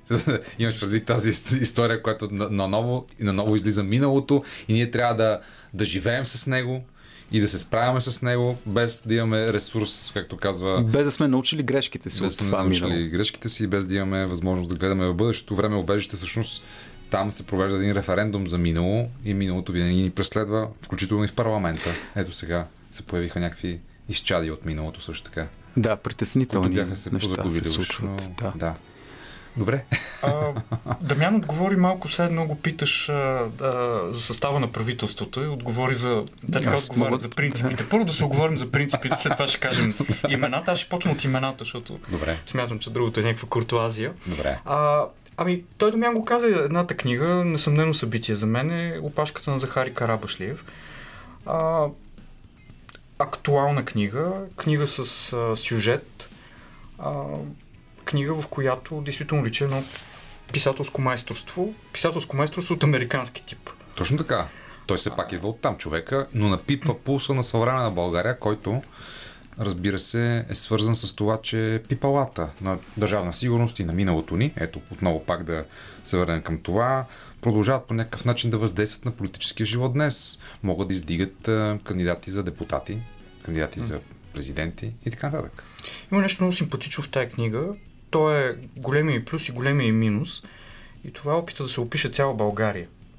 Той изглежда, Захари има такава идея, да направи едно платно, типично американско платно и да опише целия български живот, затова в тая книга има всичко. И не знам, интересно е как тя ще се чете след 10 години, например. Дали ще се чете като свидетелство за това, или обратно ще се чете като, така се каже, нескопосан опит да се покаже един момент от българския живот. Но това е големия плюс и големия минус на тая книга. Тя, между другото, вече съществува и в театрален формат, ако сте следили процесите. Тя е тръгнала от театрален формат. Даже направихме един плакат по случая. Първоначално тя е била пиеса, колкото аз знам поне историята. Тя е била пиеса и действително вътре личи една много добре разгърната драматургия на текста. И съвсем естествено се върна на сцена. Не съм гледал представлението, бил го гледал. Аз съм го гледал, да ви кажа, ето с плаката на Дамян Дамянов в Плевен, под режисурата на Явор Гърдев, главната роля Владимир Кармазов. чудесна постановка на един много такъв важен текст за, въобще за съвременния дискурс на културата в България. Отидете до Плевен, уважаеми слушатели, ако имате възможност, защото мисля, че само там се играе и само там има възможност да се гледа тази постановка. Иначе, разбира се, може да прочетете опашката от Захари Карабашлиев, ако вече не сте го направили, като отидете да си купите тази книга на Панаира на книгата, съвсем безсрамно. Аз я рекламирам, защото е първа проба. Аз ще си позволя да направя реклама и на друг роман, който излезе тази година, и той е на големия Алек Попов, Мисия Туран. Да. Ето е един много интелигентен, сатиричен поглед върху нашето настояще, което се рови в миналото, в опит да изрови тези величествени корени, които ние вярваме, че имаме. Как хубаво навързахме съвременните български писатели, видяхте ли? Нишката е линията... това е много опасно. Да, не се изчерпваме, не са само трима, нали? Така много бързо създава канон и някакви хора, които не влизат в канона, се обиждат. Така че нека да не писаме право, да. За тези, които са извън канона, в пукнатините на канона има новата книга на Георги Господинов, която се казва "Пукнатините на канона". И така завъртяхме колелото. Между другото... Чакаме Милен Русков да напише нов роман, за да може да е пълен списъка с... Да, минала. Класика в жанра се казва пък новия сборник с хумористични разкази от колекцията на Стършел, подбрани от Румен Белчев и Михаил Вешим. Надявам се господата да гостуват в Радио София и в следващите дни, но книгата вече може да се купи отново с корицата на Дамян Дамянов, който обаче ще ни разкаже за ключова книга тази година, Приказките на Оскар Вайлд, само след като чуем едно парче, защото късното шоу, както винаги, както обикновено, и всичко, което се случва по Радио София, съчетано с добра музика.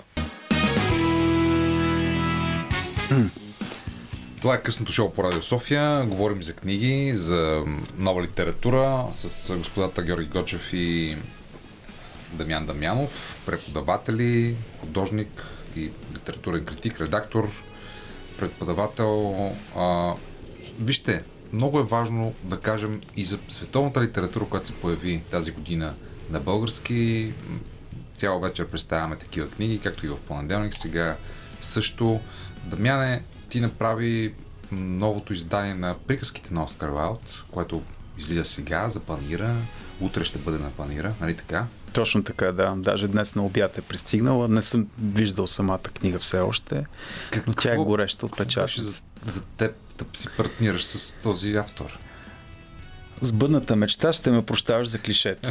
Не, сериозно, това е книга, която винаги съм искал да илюстрирам. Може би не съм се чувствал до сега готов да го направя, така с достатъчно самочувствие, защото това са едни приказки, с които са израснали поколения, включително аз съм ги чел през годините толкова много пъти в различни издания. Те са преиздавани многократно на български, но сега имах шанса да работя върху едно много стойностно, много качествено от полиграфска гледна точка издание, богато илюстрирано с твърда корица, като идеята е да... Това е наистина едно издание за библиофили, тъй да се каже. То събира всички приказки на Оскар Уайлд, които...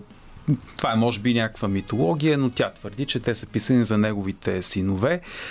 Тук идва и един друг разговор, доколко тези приказки са за децата, тъй като всички знаем, че те са всъщност едни така много човешки, много притчови истории, чиято публика не е точно най-младата аудитория.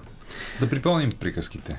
Щастливия принц, приказка, която всеки, който е започвал да учи английски, е учил първите изречения от тази приказка. Рождения ден на инфантата, може би най-жестоката и може би любима моя приказка.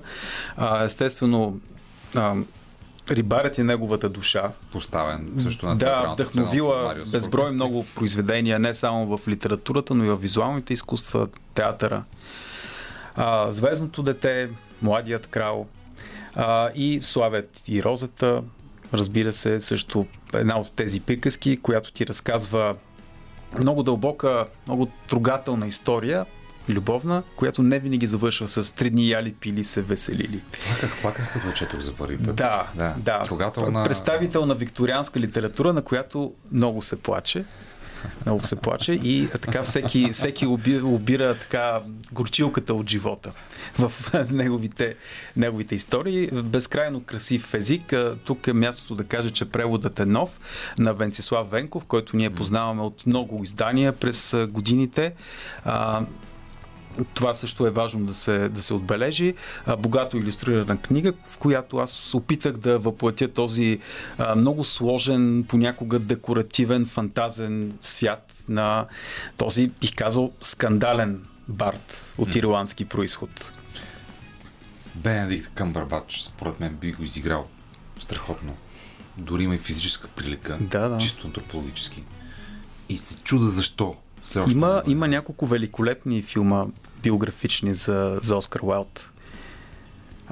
Но разбира се, той винаги стои като тема, както във времето можем да преосмисляме неговите истории. Не само приказките, разбира се, това са и пиесите, това е и особено популярният портрет на Дориан Грей. Това са вечни истории, които намират нов образ във всяко следващо поколение. Те са общо човешки и всеки може да има нов поглед върху тях, да ги преоткрие и да ги представи в крайна сметка на най-младата публика, тази, която още не се е запознала с тях.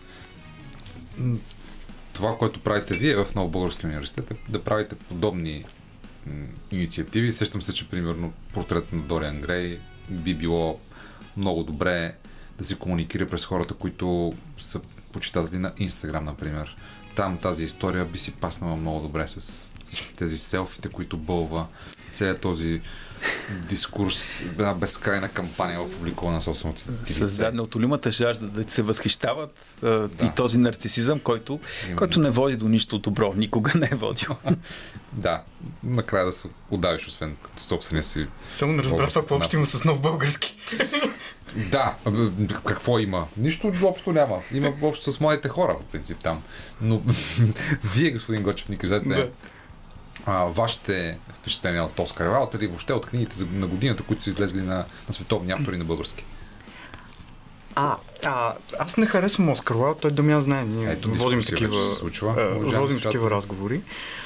Не харесвам Оскар Уайлд заради едно твърдение, което в крайна сметка е превърнато в житейска кауза, именно да се превърне автора и неговия живот да се превърне в естетическо произведение. И в този смисъл аз не смятам, че това са някакви приказки. Това не са приказки, това са едни декоративни текстове, които имитират, много успешно имитират приказката, но фактически не са приказки. И какво от това? Това са текстове, които трябва да породят определена емоция у хората. Да, и ето те работят много добре.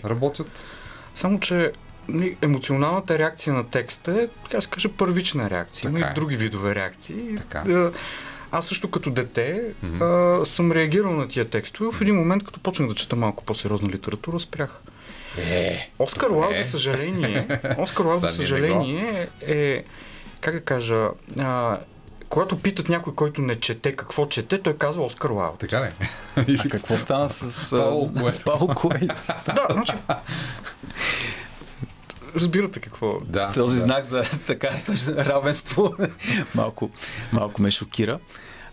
Сетих се за друга много важна книга, която беше преведена на български от големия Дейвид Мичел, следващия му голям роман Утопия Веню.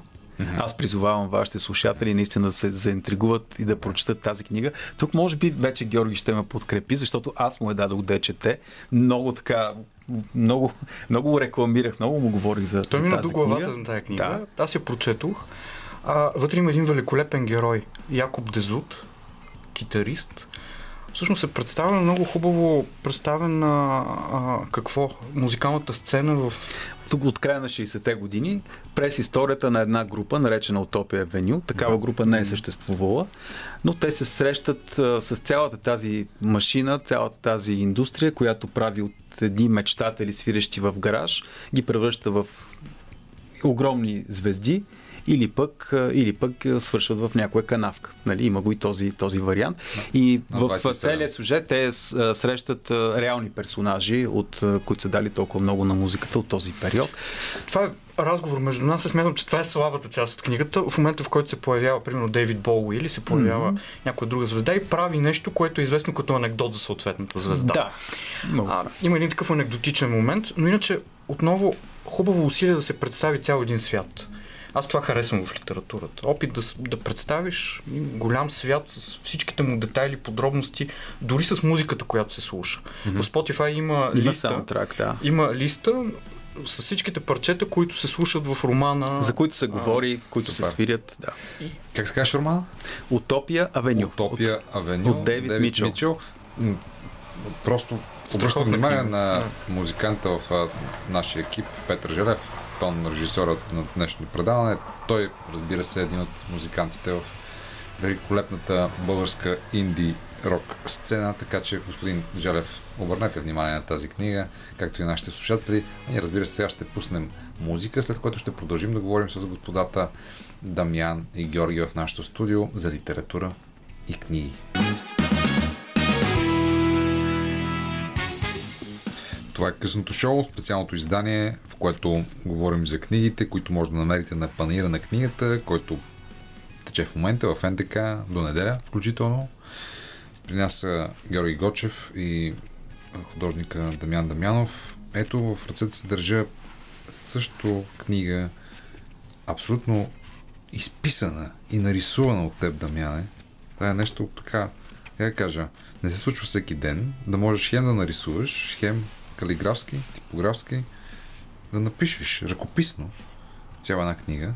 Разкажи ни за това издание. Да, Момчето, картицата, лисицата и конят. Любопитен проект, който стана хит още миналата година в Великобритания, след това във Франция, в Германия, както и в Щатите. Авторът е Чарли Макеси. Книгата, ако трябва да я определим като жанр, се доближава до, да речем, Малкия принц. Тя е с много кратки текстове, истории, които ни учат за доброто, за нуждата от приятел, за нуждата от това да прощаваш.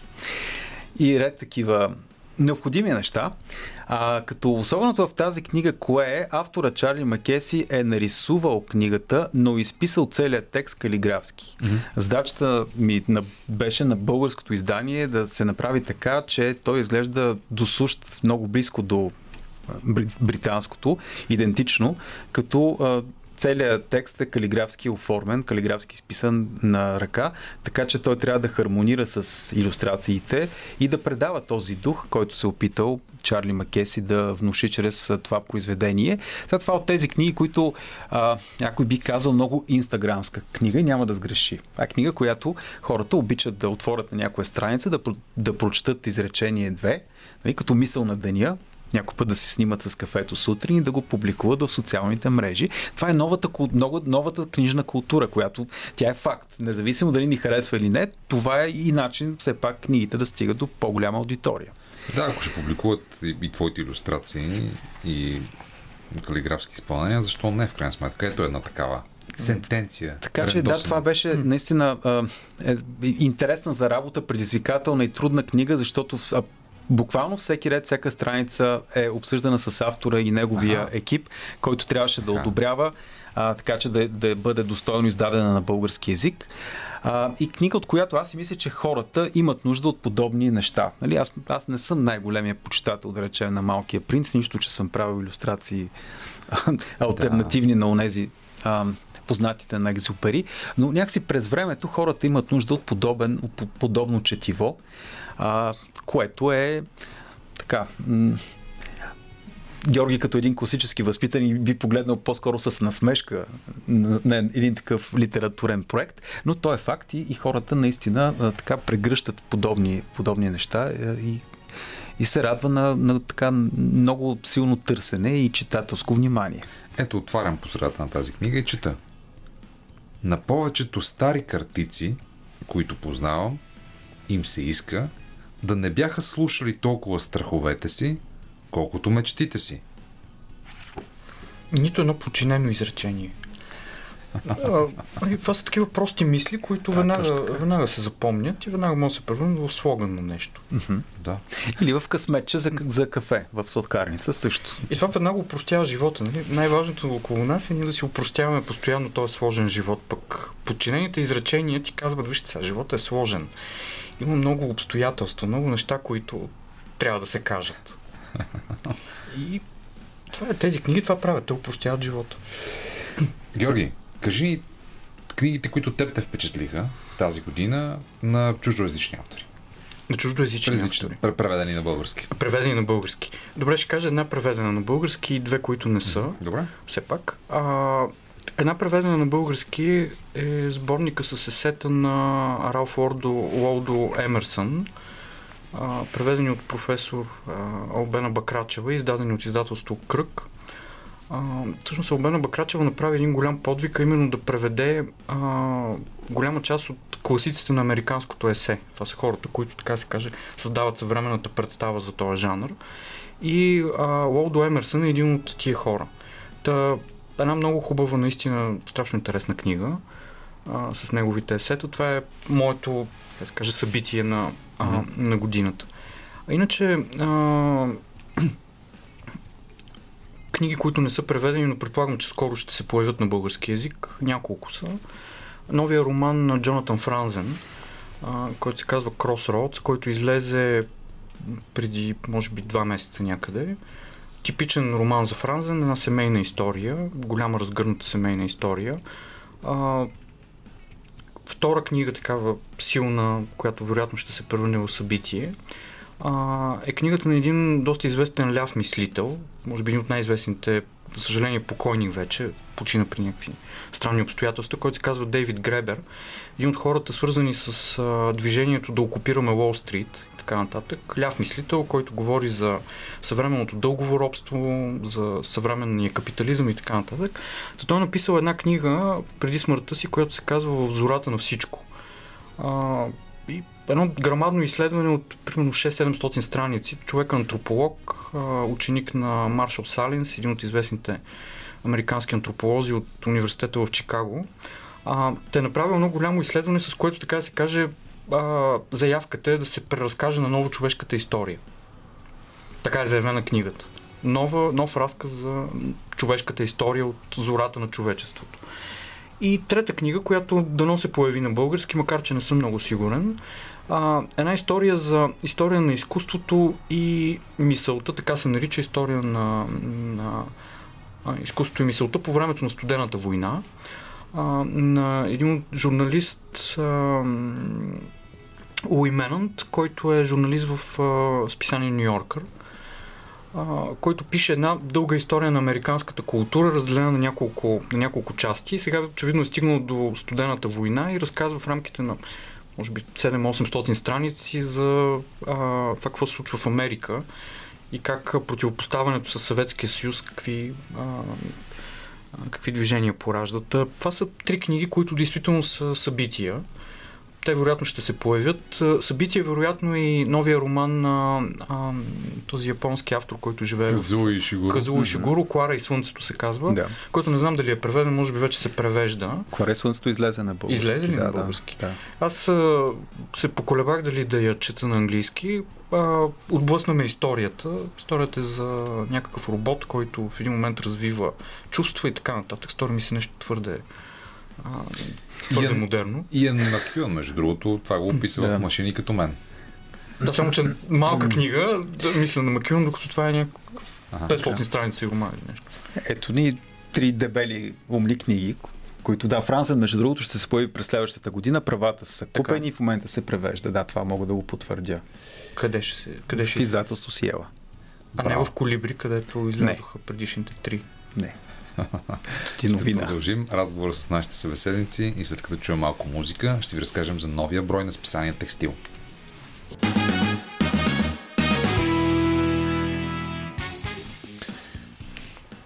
Това е късното шоу.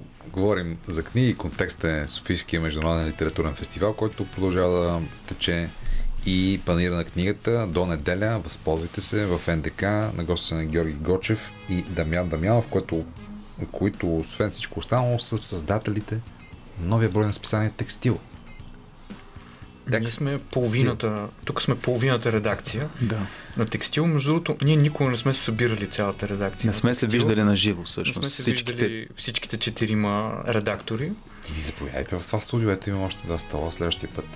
Те са няколко хиляди километра, това е обикновена, тривиалната причина. Петя Хайнрих и Иван Петров са другите. Всъщност Петя Хайнрих е човек, който измисли, създаде текстил. Ние сме тези, които ще го убият. Литературните джуджета, които движат тук списанието от България. Нов брой на текстил, 4-ти брой, с тема.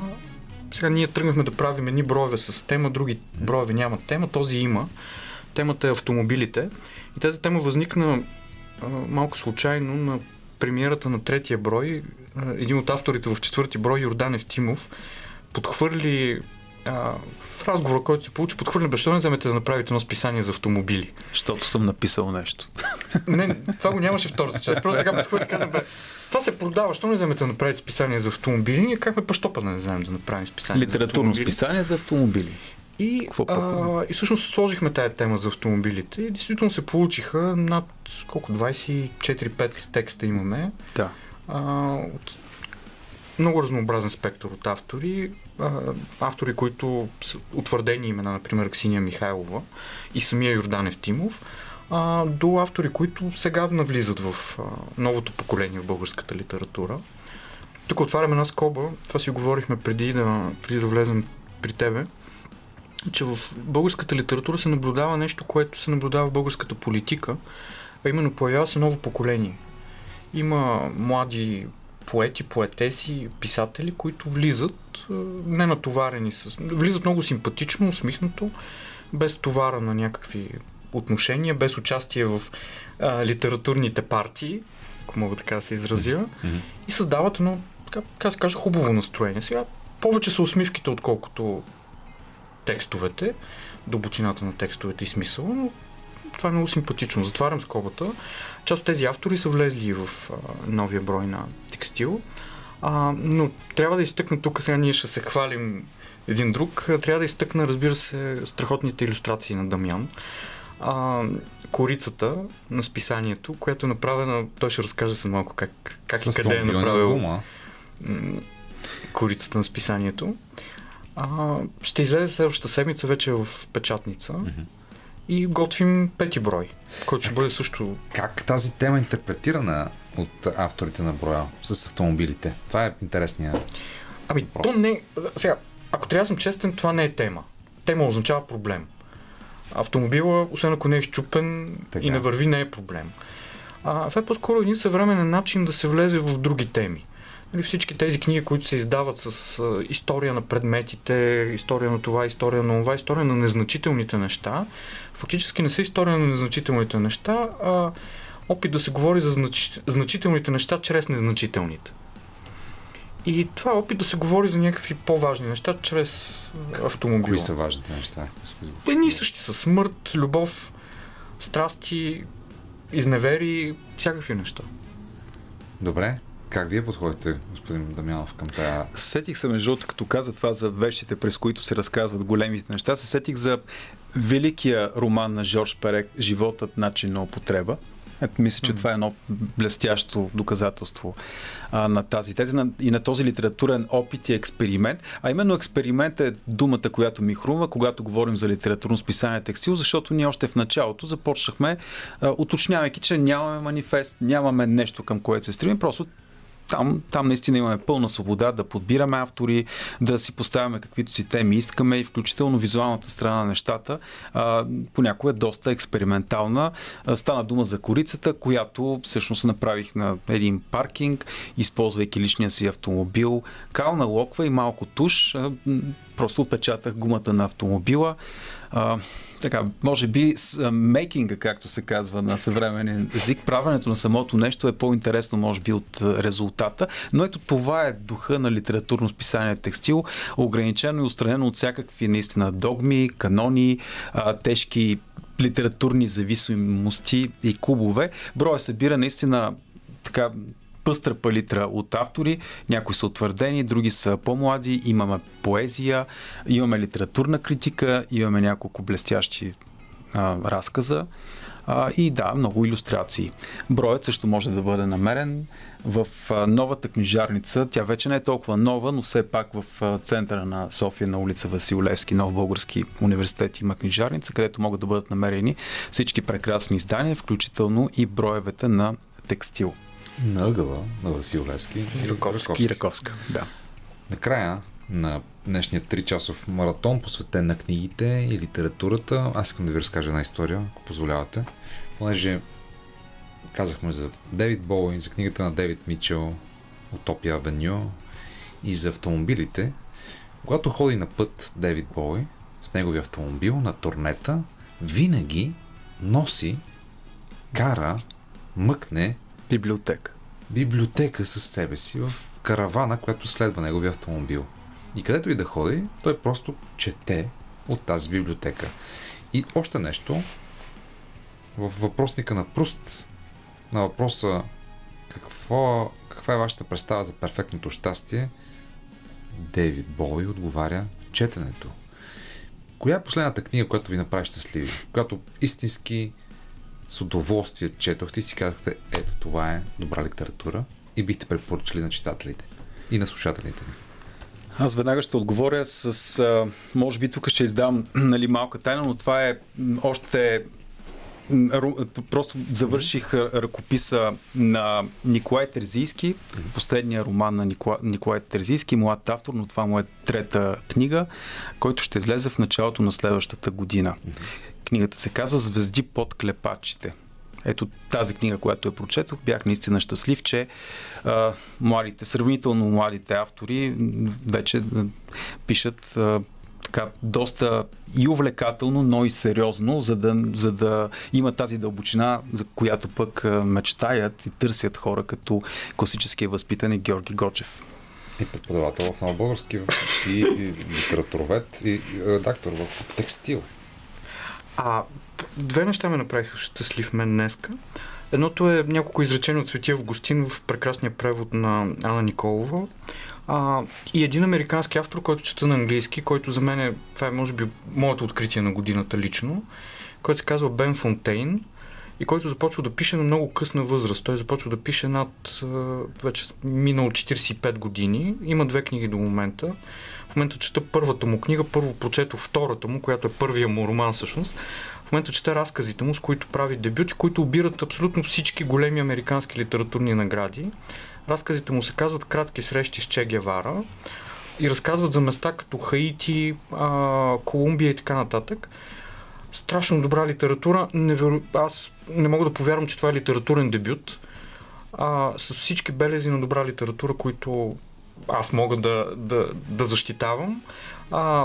Например, описанието на цял свят. Например, четеш разказ за Хаити и си представяш действително цялото Хаити, как изглежда в определен момент.